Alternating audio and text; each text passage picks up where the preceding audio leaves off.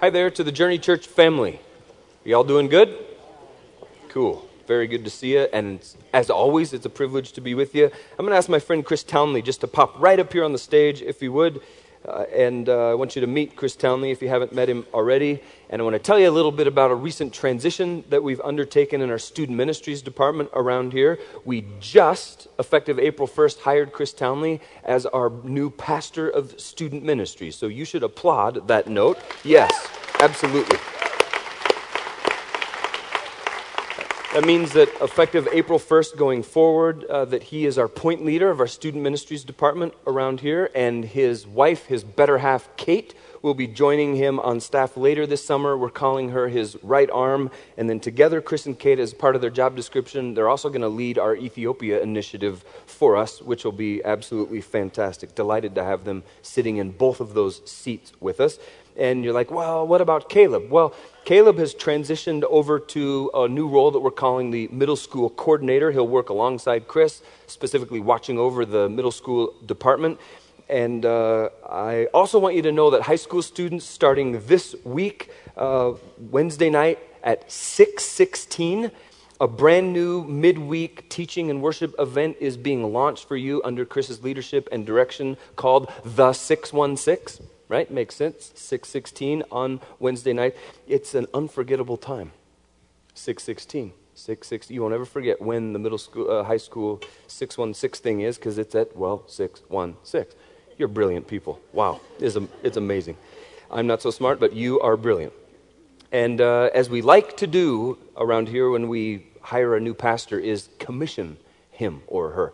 And so uh, in the New Testament, they would have laid hands on Chris in this setting, just like this, but that'd be weird and take way too long. So if you're comfortable, just extend a hand sort of symbolically over Chris, and let's pray and commission. God in heaven, thank you so much for Chris and for Kate, God, and thank you so much for this unbelievable work that you've done in their lives that brings them to this day. God, uh, all that you've been doing and stirring and inviting and calling and nudging is really testimony to the fact, to the truth, to the reality that you do reign. Those aren't just words that we sing, God, but it's actually a truth about who you are and everything you're about, God. And so I pray your anointing over Chris. I pray your anointing over Kate, God, that as they launch this brand new high school department, brand new high school ministry, the 616, God, that it would be fruitful, that you would multiply it, God, that it would be an immensely effective tool in your hands to reach students who are far from God and grow them up in you, Father. I pray that over the years ahead, that many, many, many students would come to know you, and that many, many, many students would come to grow up and deepen in their faith because of the work of Chris and Kate and that team, Father. Just pray that you go before them and around them, cover them, God. They're yours, and we give them to you. And we pray all of this in the strong and powerful name of Jesus Christ, the Savior of the world. And the church said, Amen. Give Chris a hand. Good job. Way to go. Way to go. Thanks. Good job. I want us to talk today about another one of the traits uh, of becoming a spiritual champion, and we're continuing in this series aptly titled Becoming Spiritual Champions. And let's look at this principle together that we're going to unpack today. It looks like this Spiritual champions possess a biblical worldview that shapes their decision making process because they accept scriptural principles as true and significant if we ever hope to become spiritual champions, we must hold to a worldview that is rooted and that is founded on scriptural principles. It's absolutely essential. We will never be a spiritual champion if we don't have a biblical worldview. Some of you are asking the question right now what the heck is a worldview? Well, a couple of definitions. Someone defined it this way, first of all worldview is any ideology, philosophy, theology, movement, or religion that provides an overarching approach to understanding God, the world, and man's relationship to God and the world. It's this overarching approach to understanding. Someone else defined a worldview like this a worldview is a way of viewing or interpreting all of reality. It is an interpretive framework through which or by which one makes sense of the data of life and the world. And we need help making sense of the data of life in the world, don't we? We just do. The world that we're living in today, there is just flat crazy stuff happening around us all the time. And we have a very difficult time putting handles on it, don't we? We need help. We need a framework. We need a context through which to view all of that, and a worldview provides that for us. I want you to think with me for a moment, actually, for the rest of the moments we have together, that this worldview thing is just like a pair of glasses that you would wear. Glasses that you wear that you actually don't take off. They're sort of welded to your head. Your worldview are the glasses that you put on to help you see reality clearly. They help you interpret what reality is. Now, if you choose the right set of worldview glasses, you see everything quite vividly, right? These glasses I'm wearing right now, they help me see you very vividly. If I take these off, I see about the first two rows, and the rest of you just look like a big mud ball out there, just sort of all swirled together. I can't see past the first two rows without these on. They help me interpret reality. They help me capture reality vividly, as a matter of fact. They help me live in sync and behave in sync with the real world. I can see what's going on in this room because I have these glasses on. When we wear the correct set of worldview glasses, it's just the same deal. A set of worldview glasses that's founded and rooted on God's scriptural principles helps us see what's going on around us through the lenses of God's truth. God's principles. Not just some willy nilly thing that we make up and grab out of the sky, but these principles that are rooted and founded in God Himself. I have myself uh, just two pairs of glasses uh, the, this pair, and then I have a pair of prescription sunglasses that I also wear that help me see. I quite like my sunglasses, but I was like, well, I, I need more sunglasses than just what I have. And so I thought, who, who, has a whole bunch of sunglasses that I know? And so I went out to my wife's car and uh, I rummaged through the center console of my wife's car. And uh, she has a large center console, as you can see. Uh, it doesn't hold anything, though, but sunglasses. And uh, so at this moment, the center console of my wife's car is completely empty, and she has, I lost track of how many pairs of sunglasses she has. There's a lot. I want to put on a few of them for you so you can see some of Dana's shades. How about these ones? mm. I'm not sure where she wears these two. There's sort of some bling on the side of these ones, right? And then uh, there was this other pair. Oh, yeah, these are pretty cool, too. I particularly am a fan of these. Mm-hmm. Yeah, about that. And then I was like, whoa, she has actually a case to put her. If these were my sunglasses, they would all be in a case because I'm quite uptight. But she has this one pair that are actually in a case. I'm going to step right on those and then I'm going to be blind. And so I was like, well, what could possibly be in that case? Look at these that Dana has. Mm.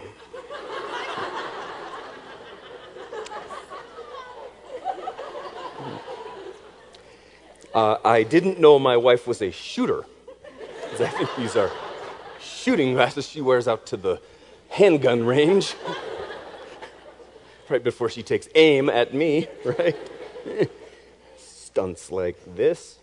I don't let her wear these very often because I'm afraid of what the single men will do to her. These are something, aren't they?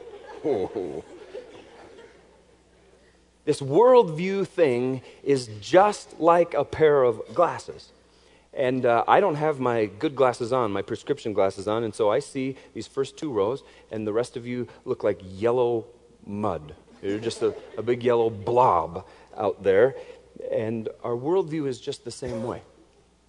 If we wear the wrong pair of worldview glasses, all of the world then is tainted by the color of the lens that you're wearing. Our belief system actually colors our understanding of reality. My understanding of reality is skewed at this moment because I'm wearing these goofy yellow lensed glasses, see. And our worldview is incredibly important, see because it determines the very way we interpret, the very way we evaluate any event, any experience in our life, and all of the events and experiences all in the world around us. And see, choosing the wrong pair of glasses, it's not like a small thing. Getting this worldview deal wrong is a big deal because wearing a wrong pair of worldview glasses can actually lead to a plight that is worse than blindness It can leave us thinking, oh, I am seeing clearly, when in reality, our view of the world and reality is quite distorted, see. And if we ever hope to become spiritual champions, we need a holistic worldview. Not just a worldview that speaks to a couple of things, but a worldview that speaks to everything in life. A worldview that speaks to theology and philosophy and ethics and biology and psychology and sociology and law and politics and economics and history. A holistic worldview actually helps us answer some very important questions in this life. Questions like Is there a God? And what is he like? Questions like What are the nature and the origin of the universe? Questions like what is the nature and origin of humankind? How did we come to be? Where did we come from? What happens to humankind after death? Is this all there is? Do we just live and die and then blink? That's it. Where does knowledge come from? What is the basis of ethics and morality? What is the meaning of all of human history? A holistic worldview that's rooted and founded in God's Word speaks to every single one of those questions.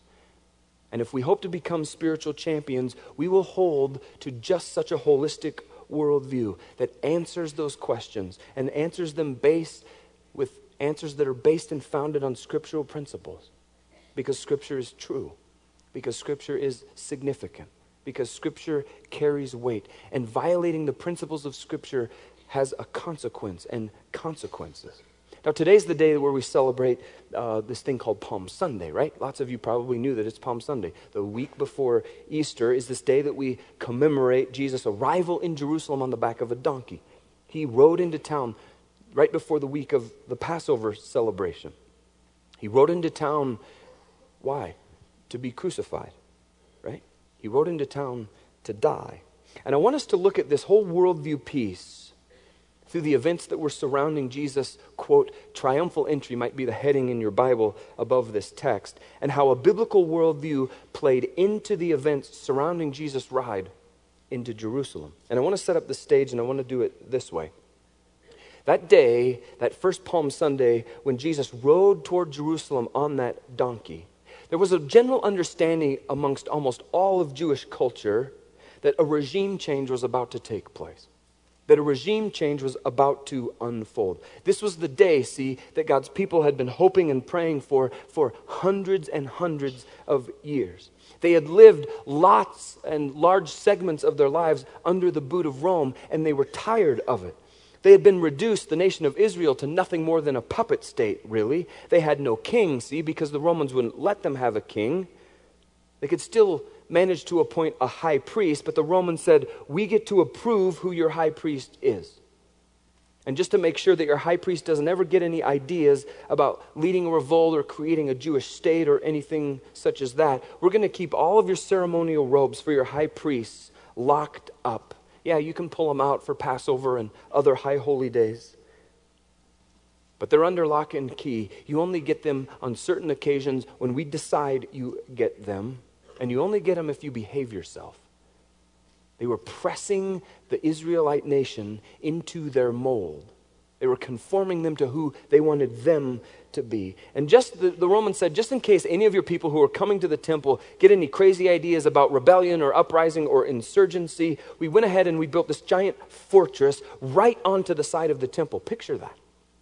The temple of the Most High God. And here come the pagan Roman nation, and they attach this fortress to the side of the temple of God, their most precious building, the structure that means all of the world to the Israelite people.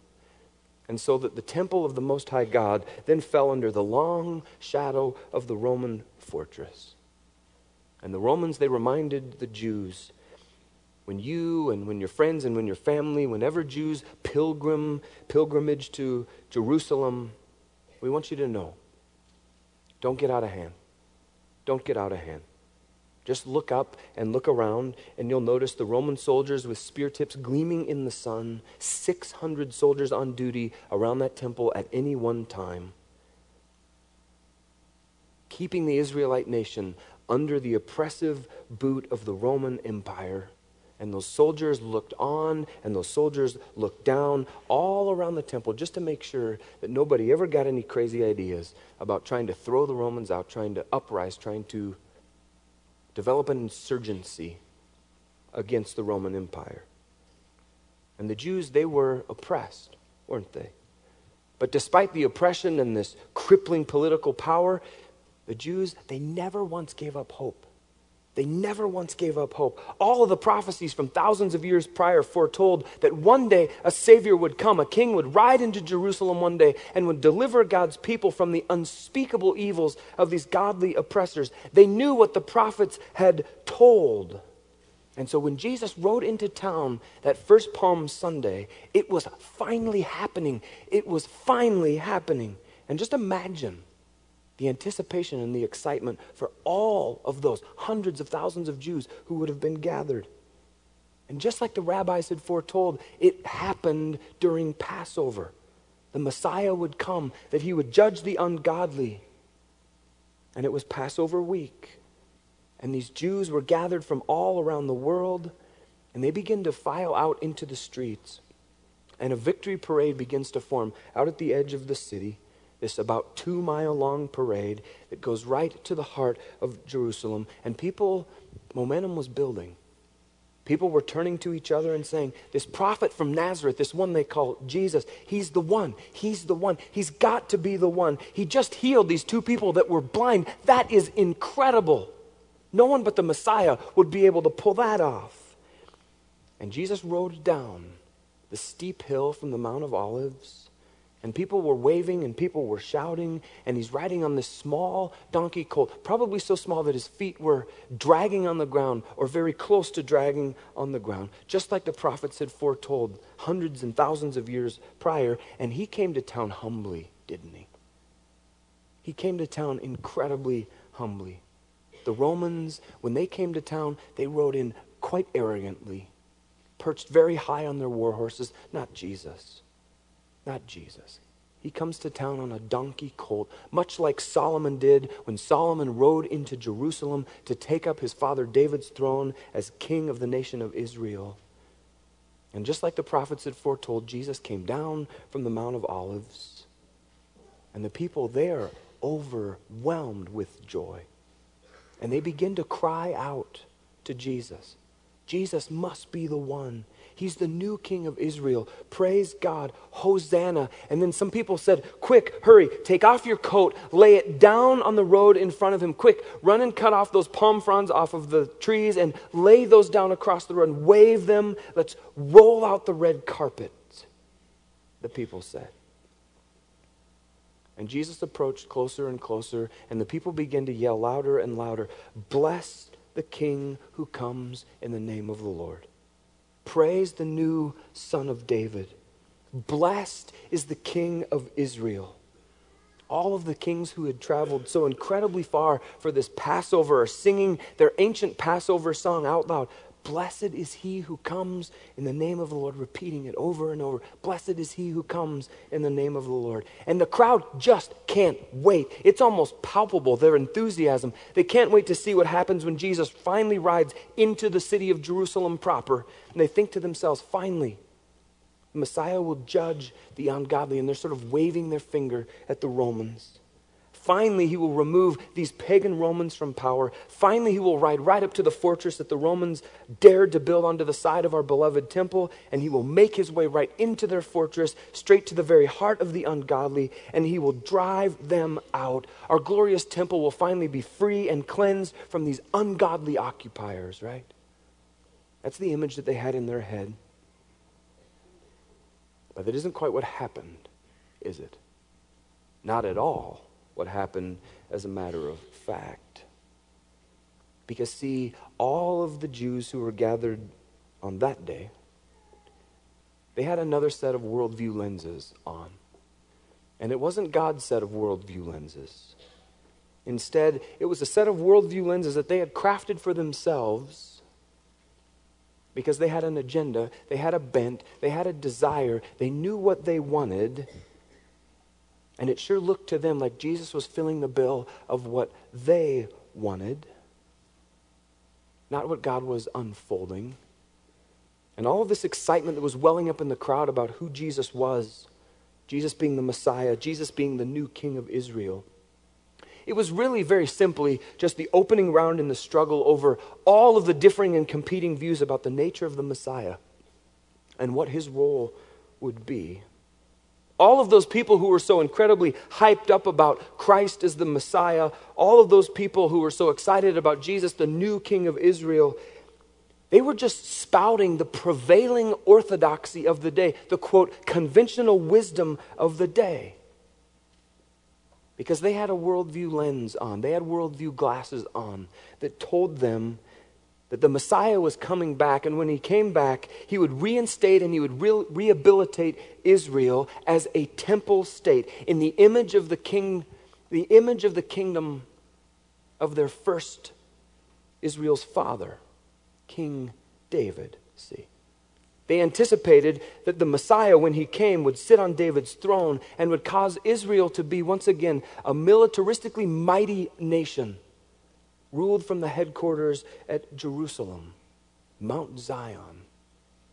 And things would be as they once were under the Israelites' favorite king, King David. And we think about this Palm Sunday scene a lot of times. All of these people, maybe we see it reenacted in a video or something, and we see all these people who are laying down their coats and their palm fronds, laying them out in front of Jesus who's riding on this donkey colt. And we try to make that scene into something that it never was. See, we kind of sort of make it into this, oh, isn't that special kind of, oh, oh, so special, right? Look at how the people are filing out to greet Jesus as he comes to town. He's riding on the back of this little donkey cold on his way to die in just a few short days. But we read that into the scene, see? Because that's not at all what's going on there. No one there that day thought Jesus was coming to town to die. Nobody, as a matter of fact save for Jesus himself, thought that Jesus was coming to town to die. They did not think that the Messiah was going to have to give his life for anything. They thought that he was coming to town to kick the Romans' butts, to reestablish the kingdom of David, that mighty militaristic kingdom with its headquarters in Jerusalem. But they didn't arrive at that worldview because they were holding to God's view, see. They arrived at that conclusion because it's what they wanted, it's what they were about. They were wearing a pair of worldview glasses that caused them to see reality in a skewed way, with a bent, with a desire, see. They thought the kingdom of David was going to be reestablished because of the lenses they were seeing the events through. They were mad at the Romans, see. They had cause to have an agenda. They were tired of the injustices that were being rendered upon them by these ungodly occupiers. They had cause to see things the way they wanted to see them. They were out for revenge, and blood would have been just fine with them Roman blood. But see, their worldview was anything but biblical, see. And some of us, especially those of us who are quite young, we often think this. We're like, so what's the big deal if I don't have a biblical worldview? Who really cares if I don't hold to a biblical worldview? It's not that big a deal. What's the problem if I see things one way and God unfolds things another way? So what? Why does it matter? The answer to that question is that there is an incredibly high cost to having a worldview that isn't based on God's word and its principles. It's expensive to live life without a biblical worldview. Look at James 1 6. It speaks to the cost. A person with a divided loyalty is as unsettled as the wave of the sea that is blown and tossed by the wind. A person who wears the wrong set of worldview glasses has a divided loyalty, sometimes to God, sometimes to self, sometimes to God, sometimes to others sometimes to God, sometimes to public opinion, sometimes to God, sometimes to conventional wisdom. And you see the tension blown back and forth like a wave on the sea that is blown and tossed by the wind. That, believe it or not, is a quite expensive way to live life. And a biblical worldview that shapes our decision making process, that's rooted and that's founded in scriptural principles that are true and significant, guys, it grounds us. It grounds us. Think about a biblical worldview rooted and founded in God's Word are like pylons that are driven down deep into bedrock. causing us to be tied up tight, not blown and tossed by the winds of opinion and peer pressure and conventional wisdom and anything else we can think about. And get this a whatever anything goes kind of worldview leads to a whatever anything goes kind of life that is marked by a lack of focus and is marked by missed opportunities to live out one's very reason for being on the planet. We miss God's best when we have the wrong set of worldview glasses on because we see everything skewed in a skewed way. We see everything with a bent. We see everything with our opinion factored in first versus God's desire, God's will factored in first. And let me just show you, for example, how expensive this deal is. How expensive it is to have a broken, wrong, incorrect worldview by showing you what this Palm Sunday's crowd skewed worldview, where it led them. In Mark chapter, if you've got a Bible, you might turn there. This won't even be on the side screens. Mark chapter 11, verses 9 and 10. We see the crowd, I told you a few moments ago, was all stoked up about Jesus coming. He's the new king of Israel. He's the one who would right all of the wrongs that Rome had been perpetrating. Finally, justice would be wrought. And here's what they said as Jesus was riding in on that donkey Praise God. This is chapter 11, Mark chapter 11, verses 9 and 10. Praise God. Blessings on the one who comes in the name of the Lord. Blessings on the coming kingdom of our ancestor David. See, there's that David thing. He's going to sit on the throne of David. He's going to reinstate the temple state. He's going to set up a mighty army and nobody will ever defeat us again. Praise God in the highest heaven, they said. And that transliteration of what they're saying there in verse 9 and 10 is this word Hosanna. And you've all heard this word Hosanna, at least for the most part.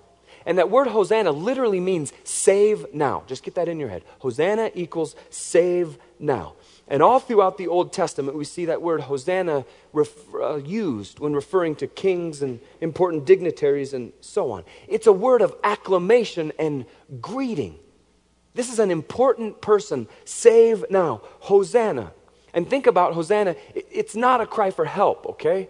Sometimes we would uh, cry out, save now, maybe in reference to somebody who's floating down a river and we're crying out for somebody to do something about it. Save now, save. And we're trying to marshal forces to go do something about not letting something bad continue to happen to that person. But this Hosanna save now deal is not a cry for help.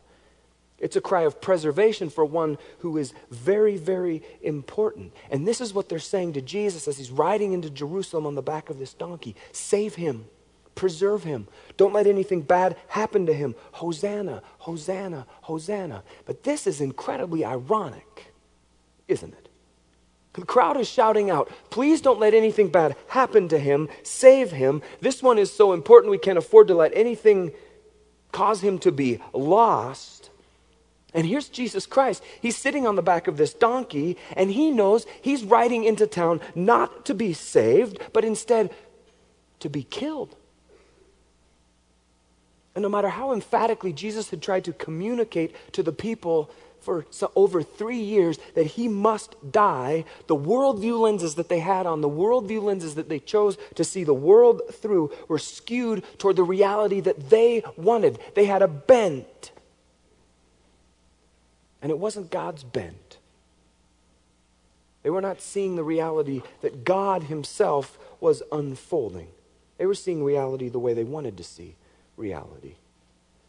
And their broken worldview was not based on God's word, was not based on God's principles. And it took them from this very special occasion of shouting, Hosanna, save now, preserve this one on Palm Sunday,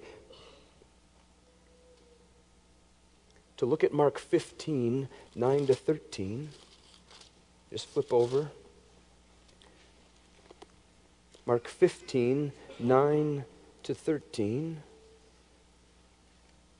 And here's what Pilate says Would you like me, he's speaking to the crowd, would you like me to release the king of the Jews? Pilate asked. For he realized by now that the leading priests had arrested Jesus out of envy. But at this point, the leading priests stirred up the crowd to demand the release of Barabbas instead of Jesus.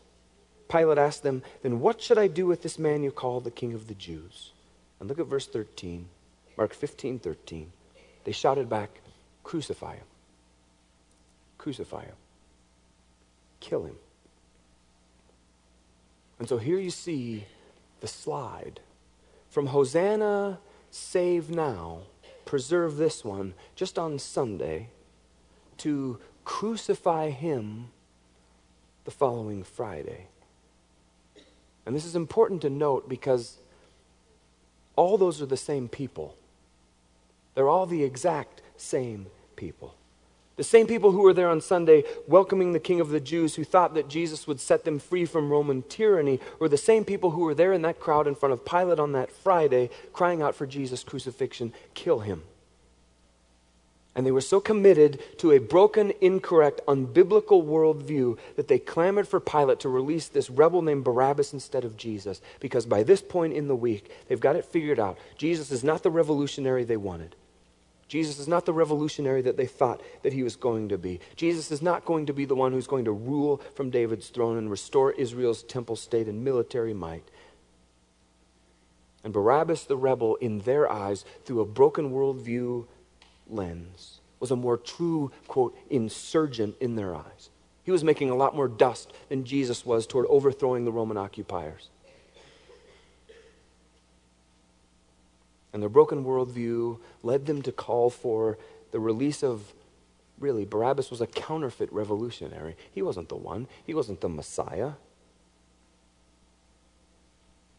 Their broken worldview led them to call out for his, Barabbas' release, instead of the release of the one who was truly intending to save them, eternally save them, not just from the Roman oppressors, but from a life spent separated from God forever.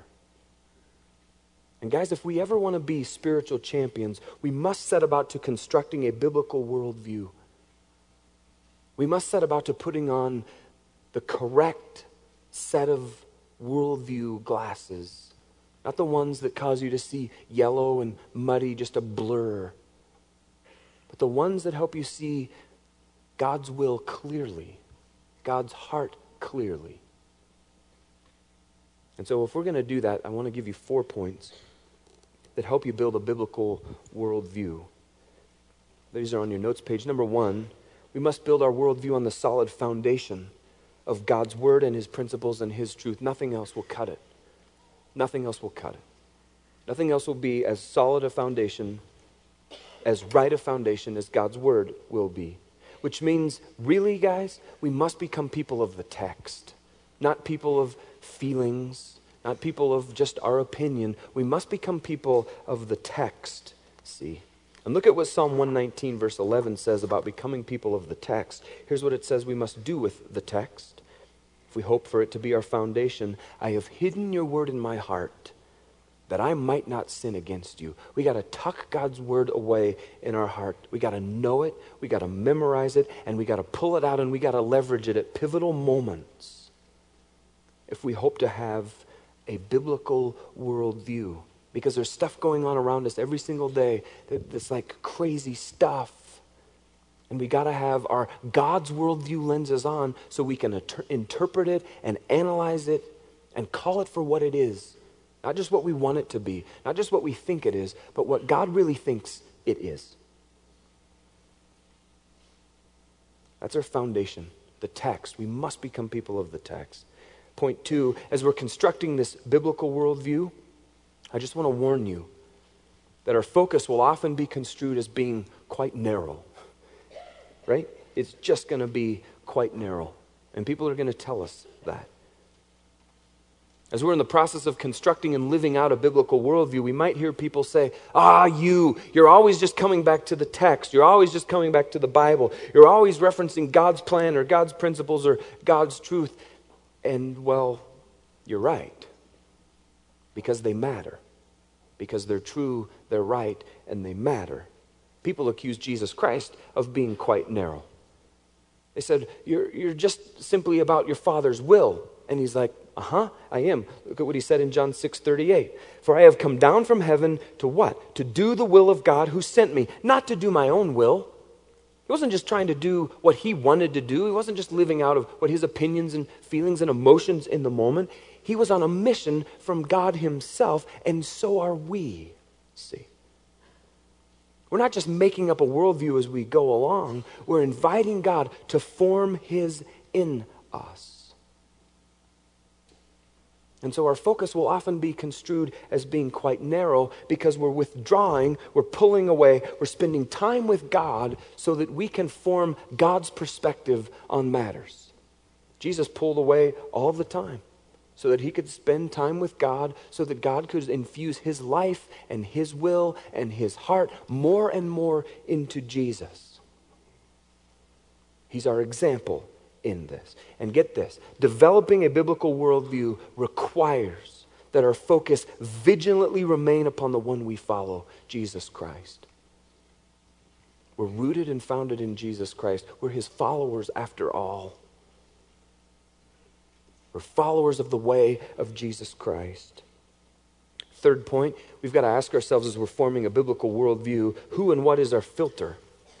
Who and what is our filter. And the Bible has to become our primary filter, see. We all have a grid, we all have a filter, we all have lenses that we see stuff through.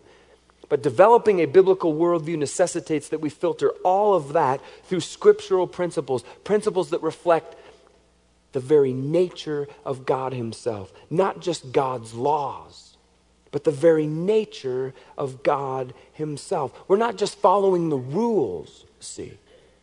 Rather, the filter is this foundational bedrock principle and commitment to love and follow God in everything that we do. We're not people with divided loyalty. We're God's people, and we're out to please God and do His will. See? Jesus said it this way in Matthew 22, 36 and 37. Teacher, which is the most important commandment in the law of Moses?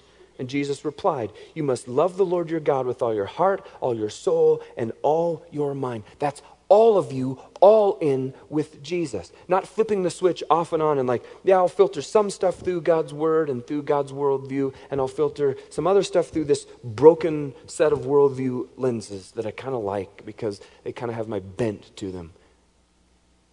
That's not the way it works. We're all in one way or the other no divided loyalty. And then where the rubber meets the road in this biblical worldview deal, it's this. Point four, and the final point, we'll land here. By faith, we actually demonstrate that an authentic biblical worldview is backed up by our actions. See, this isn't just talk, or at least it shouldn't just be talk, but we're backing it up by what we're doing and even by what we're doing when we think that nobody else is looking, right?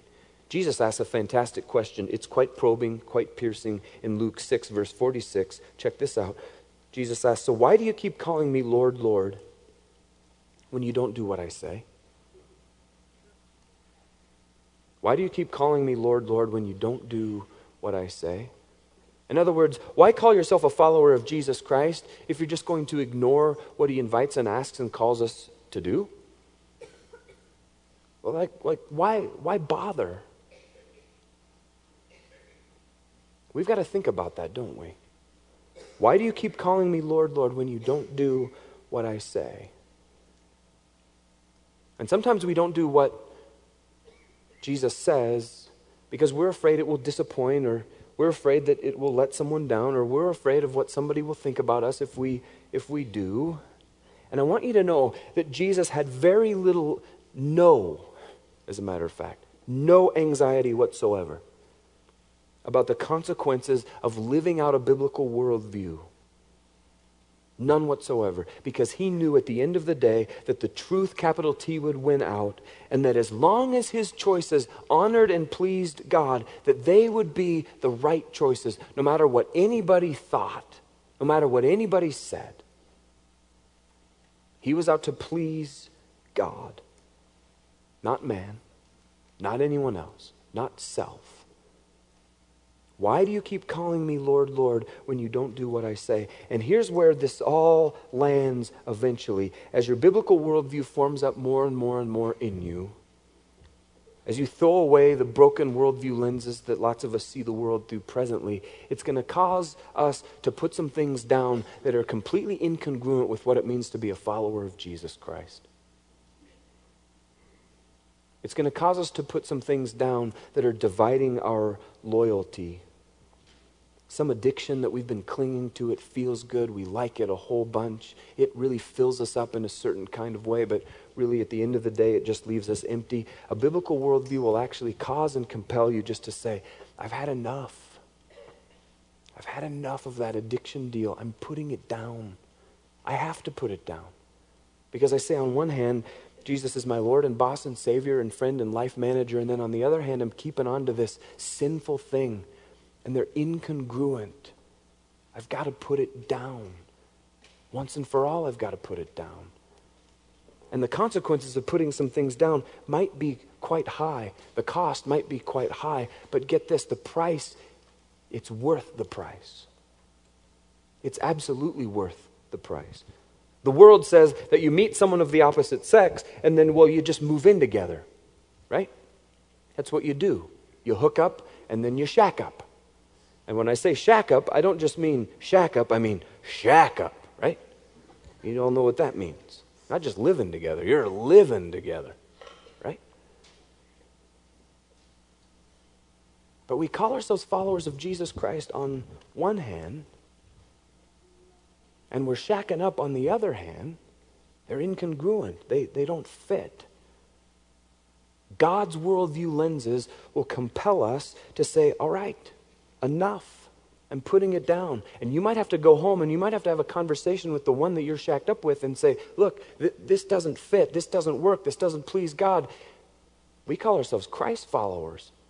This is dishonoring to Him. And you might have to put it down, and that might be a very hard conversation, and there might be fireworks. But the fireworks are worth it because at the end of the day, end of the day pleasing God is what matters most. That's what matters most.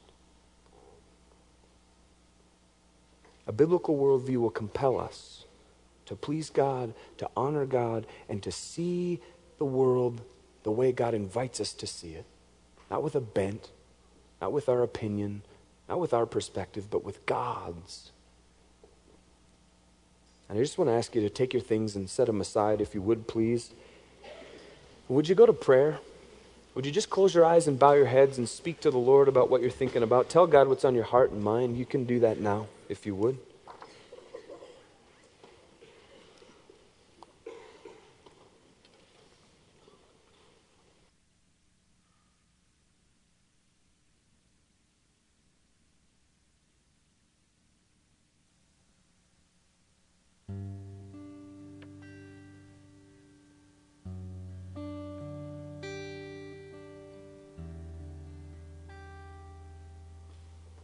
Could I ask you to keep your heads bowed and your eyes closed for the next few moments? I just want to make this real sacred time, distraction free. You and the Lord, just press in together now, if you would. And maybe as you sit here in this room today, you realize that you've been living life with this worldview that isn't based on God's truth, that isn't based on God's principles. You've had a broken set of worldview glasses on. And if God's been working in your heart in that direction, I just invite you in this time to set yourself on a course of building a biblical worldview. Now, that's not going to be like an overnight thing. You're not going to go to bed tonight and wake up tomorrow and all of a sudden have a complete and full biblical worldview. It doesn't work like that. You might employ those last four steps that we talked about over and over and over and over and over again over the course of the rest of your life, which is fantastic. And the cool thing about that is you're not doing it in your own strength. God's at that work with you, He's helping you, infusing you with His life and His strength to build that biblical worldview inside of you. And if that's you, I just invite you to transact whatever business you need to do with God around that. God, please form your worldview in me. Please help me take off these broken worldview glasses and see the world the way you want me to see it, not the way I think I should see it, not the way my friends see it, not the way, quote, conventional wisdom sees it, the way you see it, God.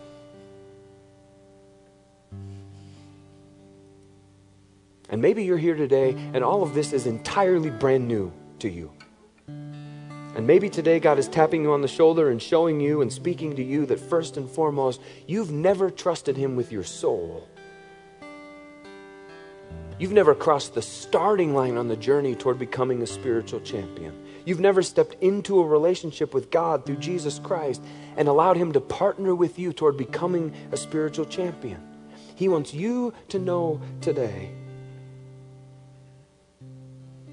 that He sent His Son Jesus Christ to make a way for you to do just that. And if you were the last person on planet Earth, He'd have done it just for you. He invites every person on planet Earth to step into a relationship with Him through His one and only Son, Jesus Christ.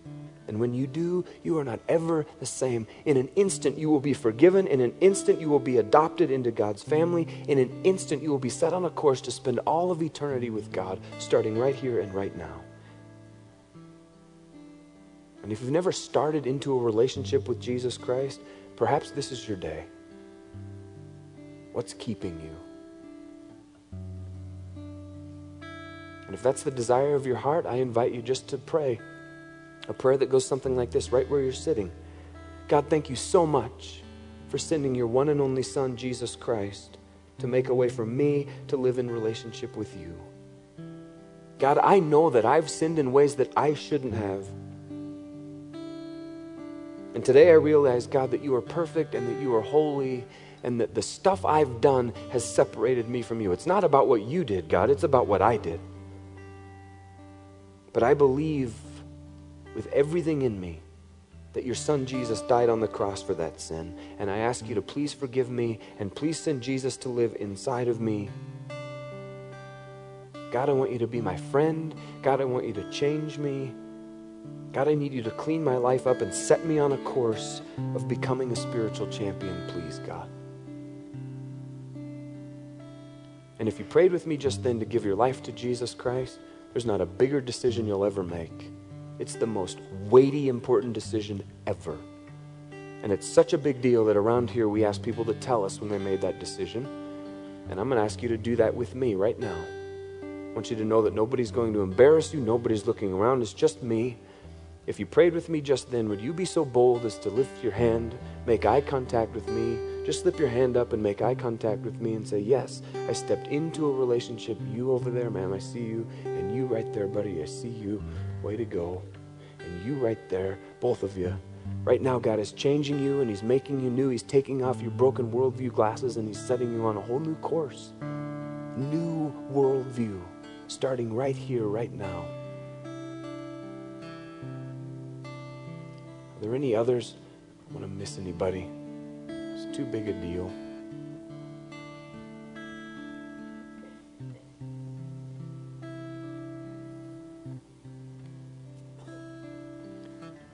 God, we're just immensely grateful that you didn't just turn us loose on the planet to try to have to figure it all out, to try to make sense of all this craziness that we see day in and day out, God.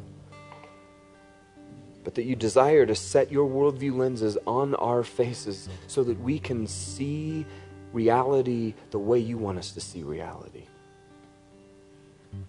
Will you help us be about that, please? Help us be entirely committed to your worldview being formed more and more in us day by day by day.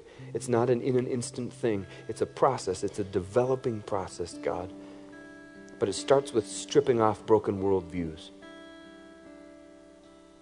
So take us there. Help us put them down. And help us desire and hunger and thirst after seeing things your way, God. Because your way is true, your way is right. We sure love you and we're sure grateful for the gift of your Son, Jesus Christ. I pray over the folks in this room who just yielded their life to you, who just stepped into relationship with you, that you would walk with them from this day forward, God. You would carry them along through thick and through thin. And God, you would press your truth into them and cause them to desire moment by moment more and more and more of you, Father. That's what life is about. You, not us. It's about you. And we love you and we pray all of this in the name of Jesus Christ, the Savior of the world, the Messiah. And the church said, Amen.